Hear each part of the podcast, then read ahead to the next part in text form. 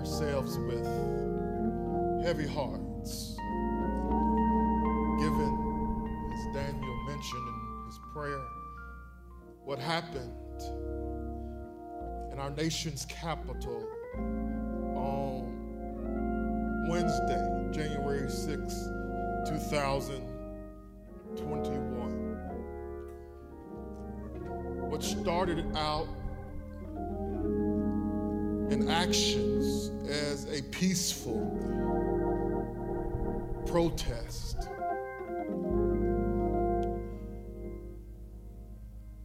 Ended up with certain individuals attacking law enforcement, which you wouldn't know because we haven't heard as much during these protests about Blue Lives Matter. But there was an attack on law enforcement. And then there was a raid on the building which houses the uh, Congress. Property damage was done. Our leaders, our government leaders had to go find refuge in a location that was unknown to the rest of us. What we saw on Wednesday was darkness. We saw people who are in darkness. We saw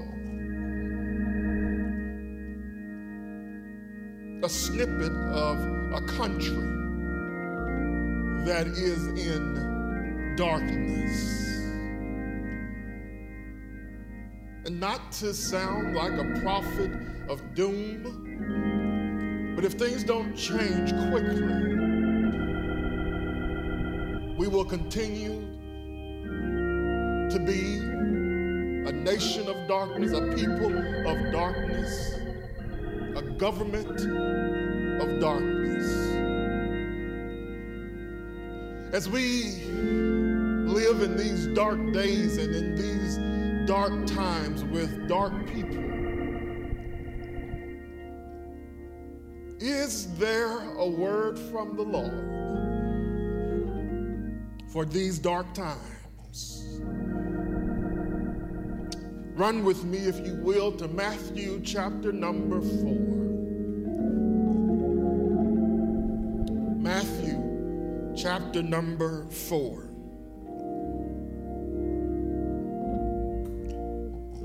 beginning with verse number 12. I believe there is a word from the Lord right here in the series that we're going through for a time such as this.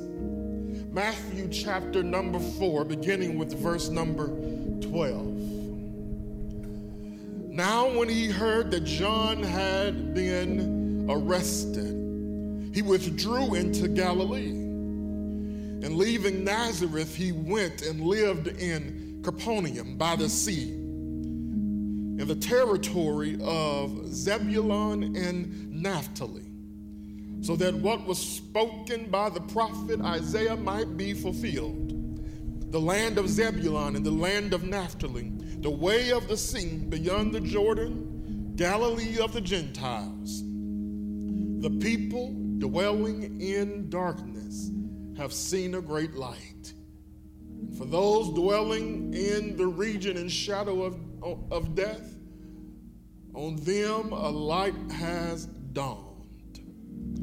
From that time, Jesus began to preach, saying, Repent, for the kingdom of heaven is at hand.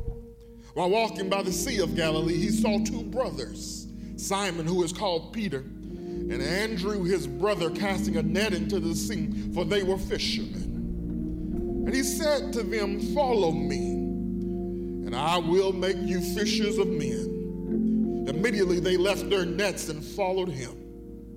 And going on from there, he saw two other brothers, James, the son of Zebedee, and John, his brother, in the boat with Zebedee, their father, mending their nets, and he called them. Immediately they left the boat and their father and followed him.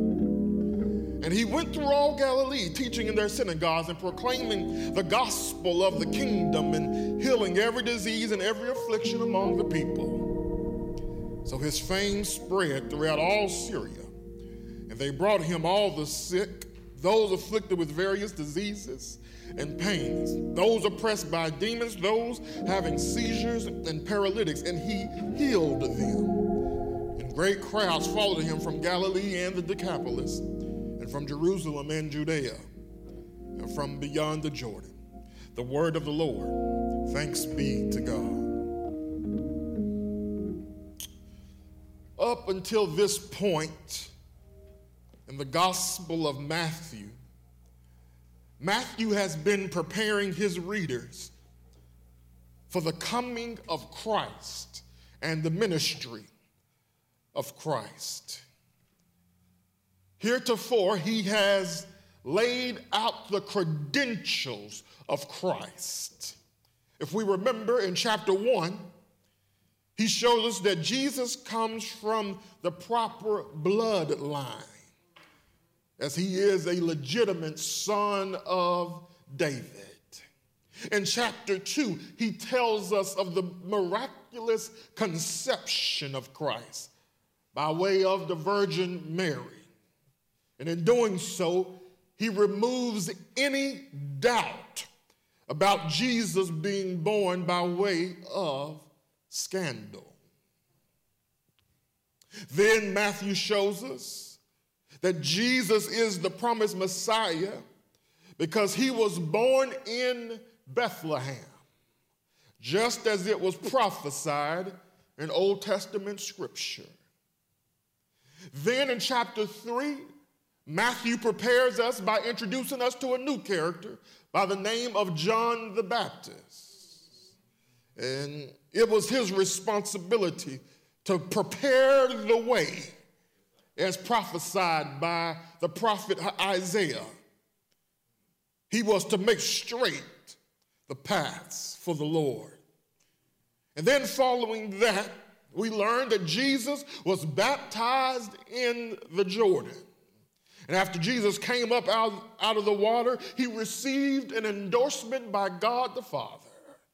When God said, This is my beloved Son, in whom I am well pleased. And then last week we learned really what Matthew 4, verses 1 through 11 teach us. They answer the question Is Jesus the true Son of God. Because we saw, if we remember our Old Testament history, the children of Israel are called God's firstborn. They are called his son. But yet they failed when they were tempted in the wilderness. But yet Jesus succeeded where Israel's first, where, where God's first son failed. And all of this, up to this point, has been written to prove that Jesus is indeed the long awaited Messiah and King. The preparation is done.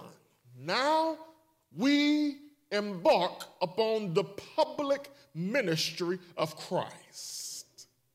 And the first thing that we learn as we get into the public ministry of Christ, beginning with verses number 12 through 17, is Matthew shows us the revelation of the light.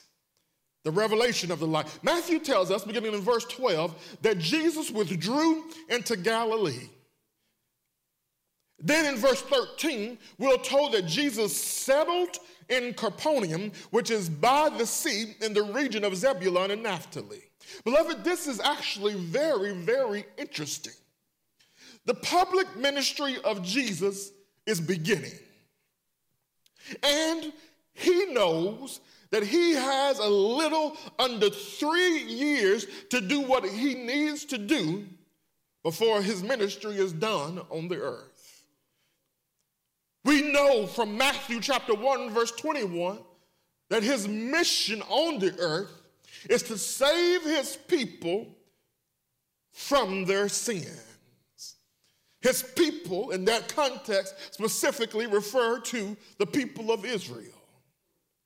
So we see that Jesus has a very limited time on the earth, and he's here to save Israel from their sins. The question is why would he start his ministry in Galilee when he's on borrowed time? One would think that his base of operations would not be in Galilee, which is north of Jerusalem, but it would be in Jerusalem proper, the center of Jewish people and culture.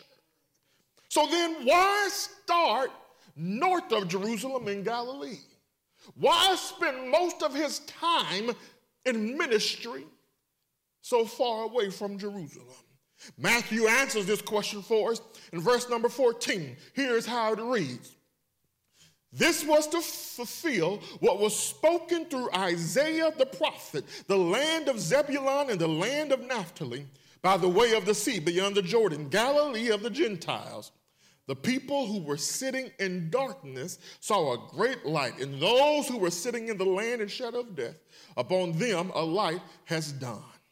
Matthew, once again, is showing us that Jesus fulfills Scripture.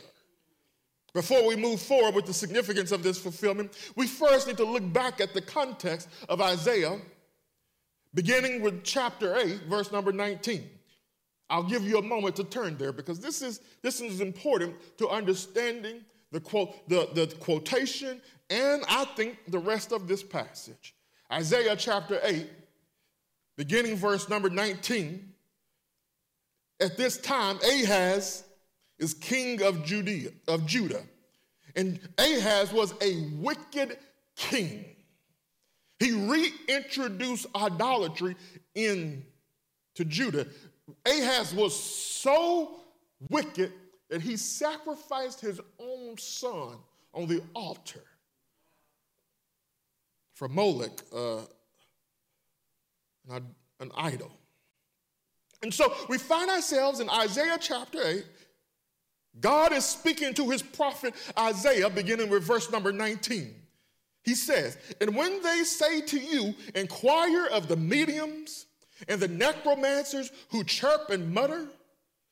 Should not a people inquire of their God? Should they inquire of the dead on behalf of the living? To the teaching and to the testimony. If they will not speak according to this word, it is because they have no dawn.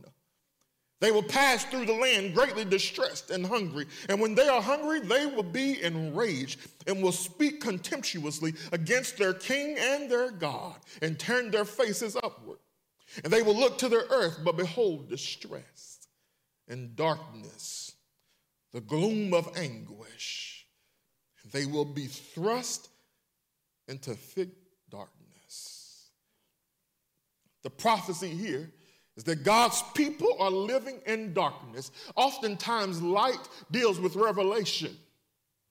So if they are in darkness, here they are rejecting God, the revelation of God. They would rather hear from mediums rather than hearing from God. They are in darkness. And he says, There will also be darkness on the earth. Because what was being prophesied is that the Lord planned to send Assyria to conquer them and deport them away from their land and back to Assyria. So these would be dark times for a dark people. If we keep reading into Isaiah chapter 9, we learn more. Beginning with verse number 1. But there will be no gloom for her who was in anguish.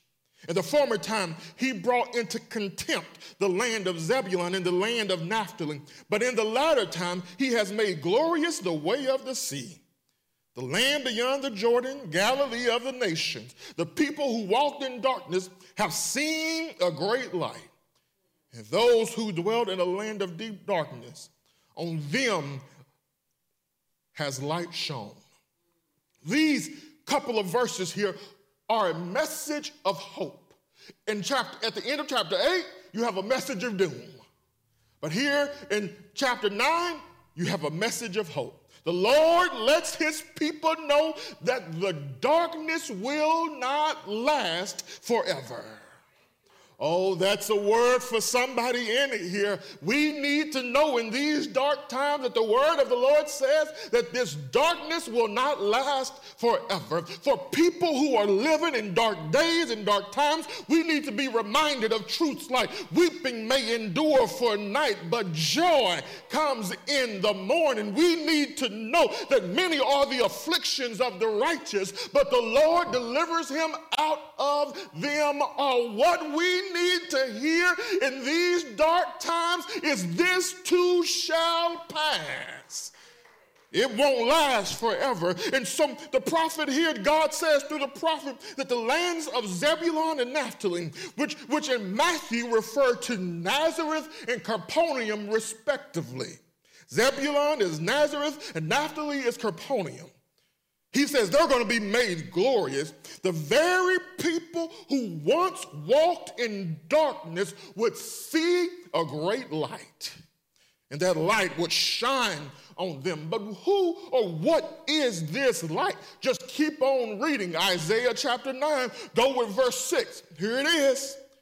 For to us a child is born to us a son is given, and the government shall be upon his shoulder, and his name shall be called Wonderful Counselor, Mighty God, Everlasting Father, Prince of peace. Of the increase of his government and of peace, there will be no end on the throne and over his kingdom to establish it and to uphold it with justice and with righteousness from this time forth and forevermore. The zeal of the Lord of hosts will do this. Beloved, these verses clearly speak to the Messiah. Therefore, Matthew reveals to us that Jesus is the fulfillment of this promised light. Jesus is the light and is now shining on Galilee of the Gentiles. Why call it Galilee of the Gentiles? Because when Assyria would come and raid Jerusalem, they would go through this area of, of Zebulun and Naphtali. And, and so that area would now become a mixed area. Assyria would send some of its people, and there would still be Jews. And so it was such a mixed area that they start calling it Galilee of the Gentiles. So Jesus comes to the darkest area first to shine light and to be the light. So Jesus then is clearly the light that was promised and is now revealed. Jesus is the revelation of God. And Jesus is the one as the light who will liberate his people from their enslavement to sin. Jesus will turn their mourning into joy. And beloved, in times of darkness, we put our hope in the light of the world. Jesus tells us then what to do in times of darkness. Look at verse 17. Here is how it reads Repent, for the kingdom of heaven is at hand. Jesus' word for times of darkness and people of darkness and living amidst darkness, here is the word from the Lord repent. Beloved, those, let me speak clearly, plainly, flat footed, and boldly. Those who desecrated our Capitol and attacked law enforcement on, on Wednesday need to repent. Those who continue to perpetrate lies and unfounded conspiracies need to repent. Those who excuse, yes, yes, those who excuse and validate the conduct of those violent protesters need to repent. Those who incited violence with their words, and yes, I'm going to say it, their tweets need to repent. Watch this. The church, for her silence, needs to repent. The church, for her political idolatry, needs to repent. The church, for replacing the hope of King Jesus with the hope of a president, needs to repent. The church, for putting her hope in the Supreme Court rather than in the heavenly court, needs to repent. So that's the word from the Lord for dark times. Repent.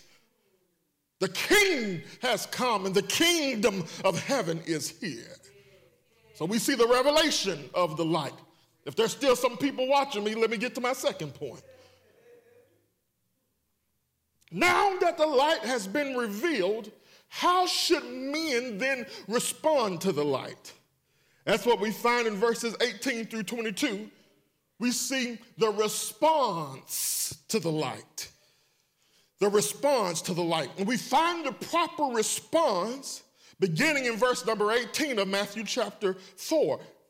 The text says, Jesus, while walking by the Sea of Galilee, he saw two brothers, Simon, who is called Peter, and Andrew, his brother, casting a net into the sea, for they were fishermen. And he said to them, Follow me, and I will make you fishers of men. This verse makes it very clear that the response demanded by Christ is to follow him. This is what Jesus said in John chapter 8, verse number 12. He says, I am the light of the world, and whoever follows me will not walk in darkness, but have the light of life. To follow Christ is to be a disciple of Christ. And so, in this one sentence of the words of Christ, we learn some truth about following Christ, about discipleship. Look with me, first of all, at the meaning of discipleship. The meaning of discipleship. Jesus says, Follow me. Here's the cultural context Jewish etiquette required a rabbi's disciple to walk literally behind his teacher.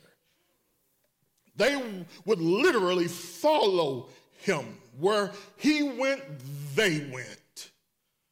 They would follow him in order to learn from him. Hence the term disciple, a learner. The goal, however, was not just to be a learner. The goal of following the rabbi was for the learner to become the teacher.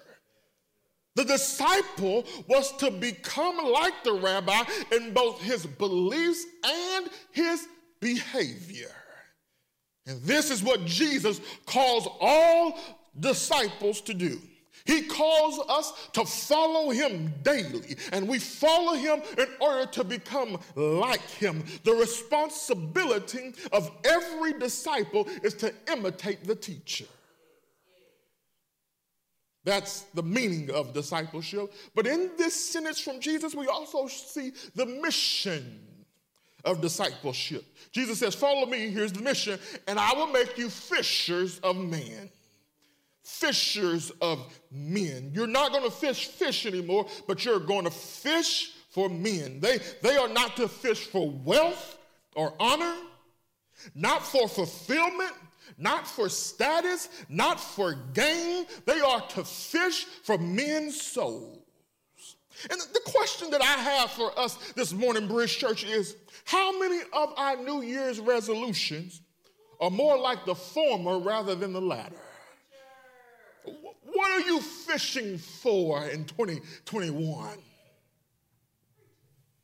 Beloved, the truth of the matter is the, the, the events from this past week are evidence that we've got a lot more fishing to do. That's the mission. That's the mission. Follow fishers of men.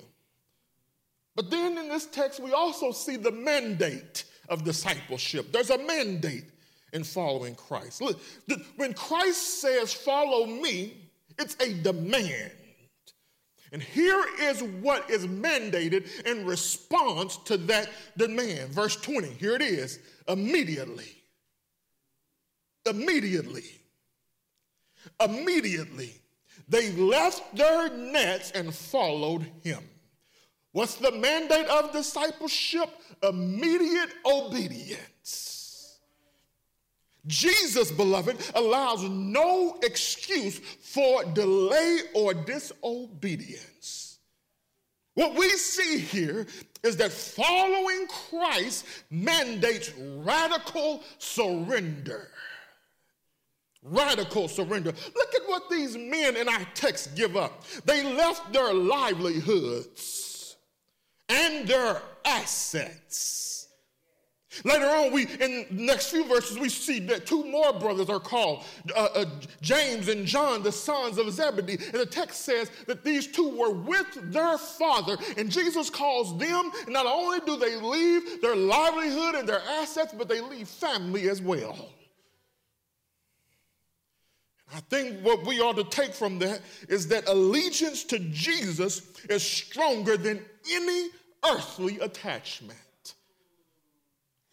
Rewind for the church, press play. Allegiance to Jesus is stronger than any earthly attachment.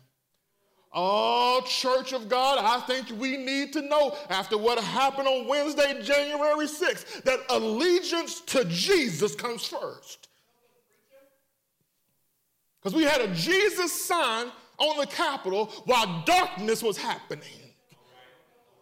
And I'm not sure, I, I, actually, I am, I'm pretty sure that many of those people who say that they love Jesus have more love for a, a, a political party, a politician, than they have for Jesus. And there needs to be repentance in the church. We hear this talk all the time of, yeah, I'm all about God and country. The problem with that statement is God and country become equal. And that, beloved, is idolatry. Now, because I'm in this country, I'm going to seek the welfare of this country. That's what the Lord says in his book. I'm going to seek the welfare of it. And that's what we ought to do as people of God. But that should not be our primary allegiance. Jesus teaches that he is to have absolute priority over both occupation and family. The two idols, two of the largest idols in the church. Beloved, hear me clearly when I say that following Christ requires him being the supreme priority in our lives. Jesus demands total commitment.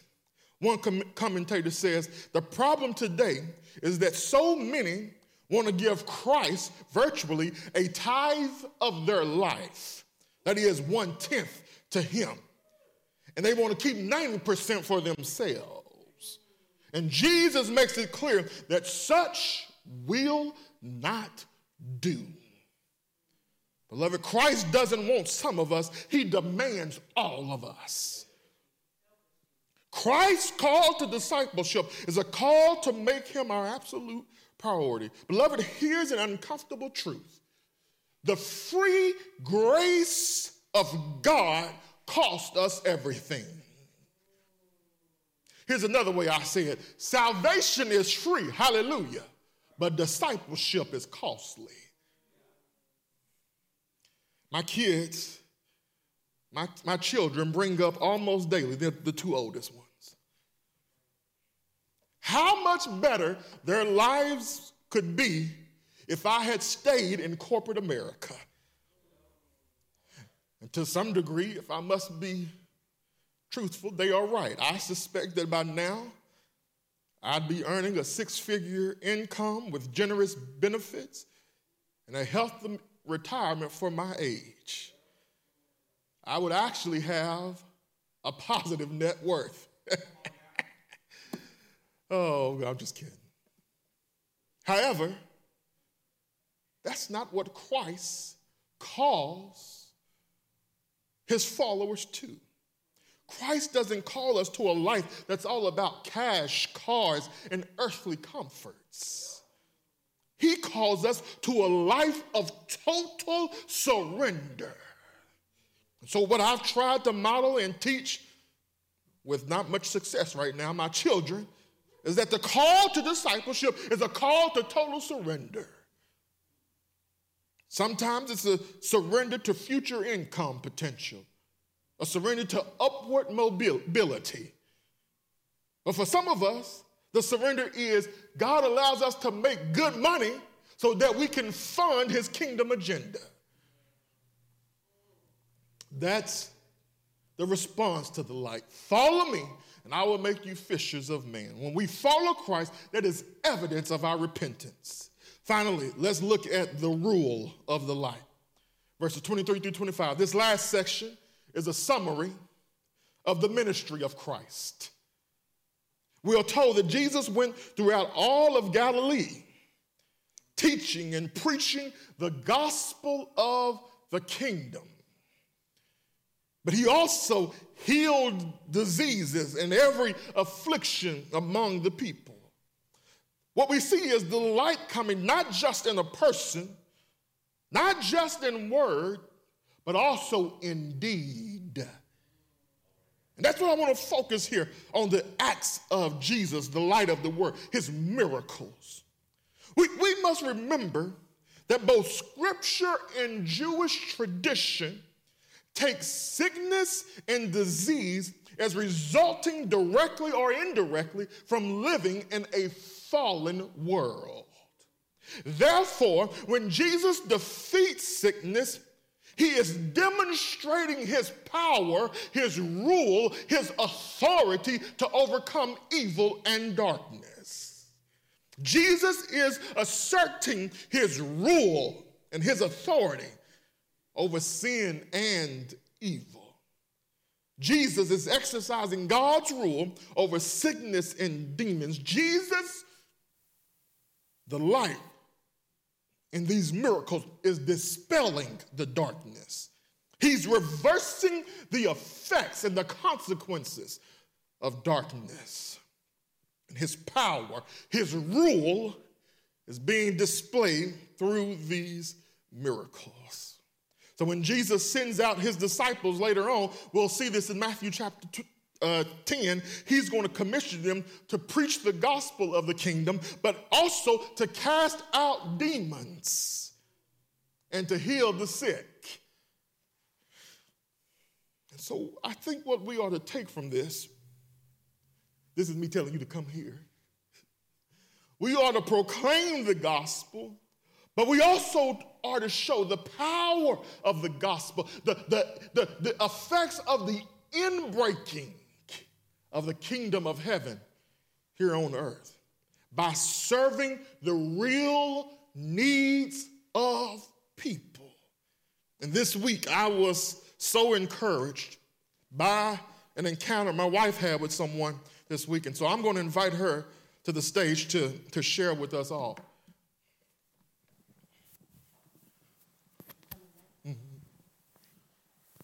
So this week I was at work at my school. Um, I work in a high school in Andover, a suburb of Wichita. And I was there, and a lady was there observing one of our uh, staff members. And so she was introducing me as um, an assistant principal there. And I said hi to her, and I noticed her badge um, had an apple on it that looked like she worked for Wichita Public Schools. So I asked her, Where do you work? And she said, uh, Spaght Elementary. I said, Oh, I know Spaght. Our church is a partner with Spaght Elementary. And so she asked, um, What church are you part of? And I said, uh, The Bridge Church. She said, Oh, where would we be without the bridge? And she says, I started to ask you when you said your church was a partner. I was going to list off the name of a church or two that we are familiar with. She said, but I didn't want to embarrass you um, if that wasn't your church, uh, because some churches think they are better partners than they really are. Um, she said, but I'm so glad that you are part of the bridge. Oh, how we love you all. You, if there is anything that comes to mind that we need or that we think our children would benefit from, and we have a request for someone, you all are the first people that come to mind to call on. She says, in fact, I had um, another idea that we were going to do, and our students haven't been able to come to the school to do it because of the pandemic. And I was going to call upon someone from your church because I knew that you might be willing to help us. And so, in conversation, and this might not be related to his story, she says, uh, I might uh, contact uh, your pastor. And I said, Well, I'll tell you this I am married to the pastor, um, so you can email him, but he's going to forward it to, uh, to Emily um, because he's not always the best at email. So it might just be better for you to email Emily um, instead. But she said, as we were leaving in our conversation, there is a noticeable difference between when the bridge became a partner with our school. And that did my heart well.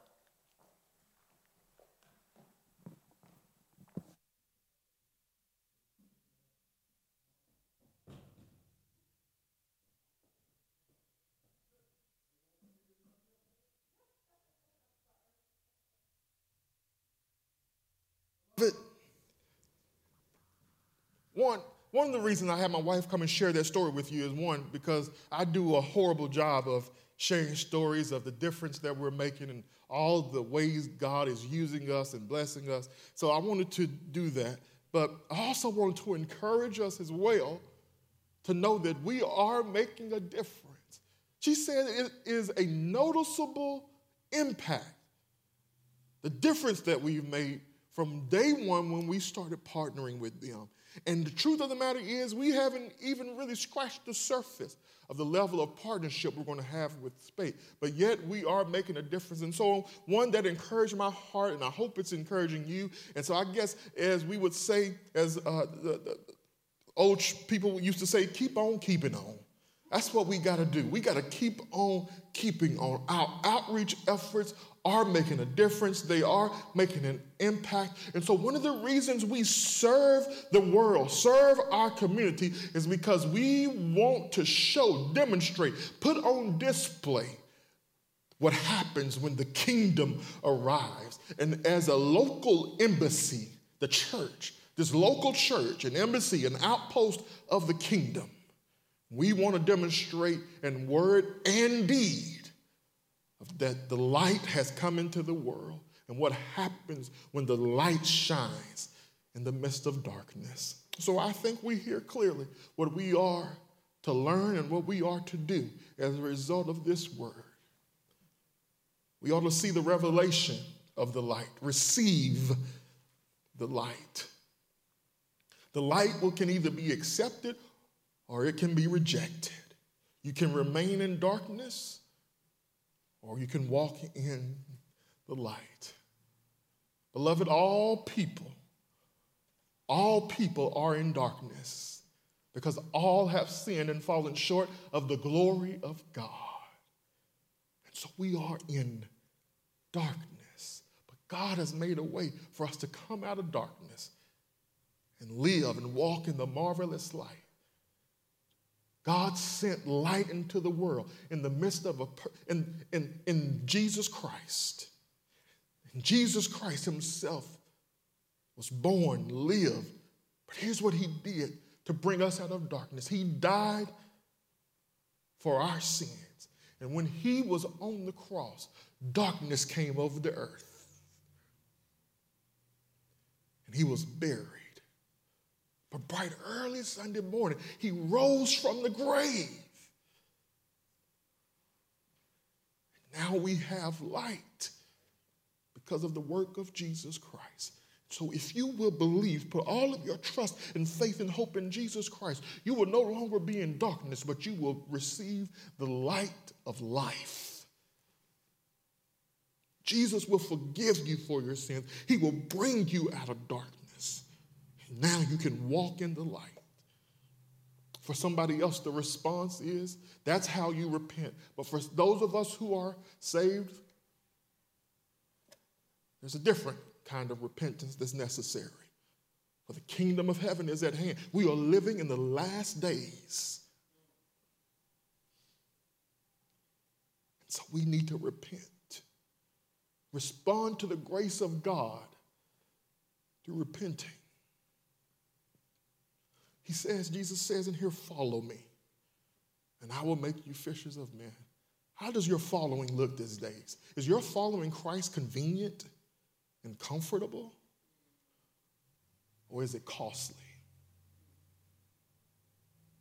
I think the greatest idols in the church today are those of comfort, convenience, and security. And that we need to repent of.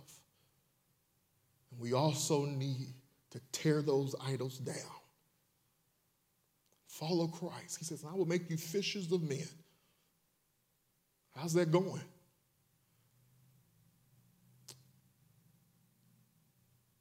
But then we also need to serve, display the power of the light in the midst of darkness. We are to be different. Next week, we're going to hear we ought to let our light so shine before men that they may see our good works and glorify our Father in heaven. This is the word of the Lord. Beloved, as Daniel prayed earlier,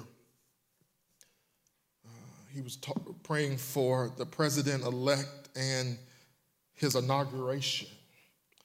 The, I believe, Washington, D.C., the actual district, sent out requests around the nation for uh, assistance and making sure their inauguration is safe. And they sent requests to different police departments. And Wichita was one of those police departments that received that request. And the mayor said that they decided to respond to that request, and they are sending 50 officers from Wichita to DC this coming week to begin to prepare for the inauguration. One of the reasons I bring that to your attention is one of those officers attends our church. And so I think we need to cover him with prayer as he goes and serves and protects this historical moment in our history. So we want to say a prayer for our brother Jess Hancock and his family as uh, he goes and serves in for this inauguration. So will you join me in prayer? Father in heaven, you are so good. Lord, there is none like you in heaven or on earth. And so we glorify you, we give you honor, and we praise you. God, we adore you. God, we confess that oftentimes, rather than letting our light shine, we are active and willful participants in darkness. God, rather than letting our light shine, we sit in darkness just like Israel did. And so, God, we pray that you would forgive us. Have mercy upon us, O Lord. Have mercy upon our nation, O Lord. Lord, please don't repay us according to the darkness. God, we ask for your forgiveness for not acknowledging the light of Christ, for not accepting the light of Christ, for not sharing the light of Christ, for not displaying the light of Christ. So, God, now as we've heard you speak clearly through your word, convict, convert, convince you have told us, Lord, not to just to be hearers of your word, but doers as well. Transform us, change us, make us more like your son, Jesus Christ. Now, God, I specifically want to lift up my brother, our brother, Officer Jess Hancock, who has been chosen to serve and protect, specifically for this upcoming inauguration for President elect Biden. God, we thank you that you have shown him favor to be selected for this endeavor. God, we pray that you would keep him safe, that you would protect him from all evil, from all harm, from all danger. God, we pray right now that you would give him wisdom and discernment on how to react to whatever situations may come up. We pray, God, that he's able to be light for those who are living in darkness. God, we pray right now for peace that where there may be any kind of anxiety in his heart, in his wife's heart, in his children's hearts. God, we pray that we, I pray, God, that we as a church will surround this family with love and encouragement and support, whether, even if it's just through praying this week for them. God, we pray in, that there would not be ongoing division in your church where you have commanded us to be at peace with one another. So, God, help us to preserve that peace. Lord, we love you, we thank you, and we praise you. In Jesus' name, amen.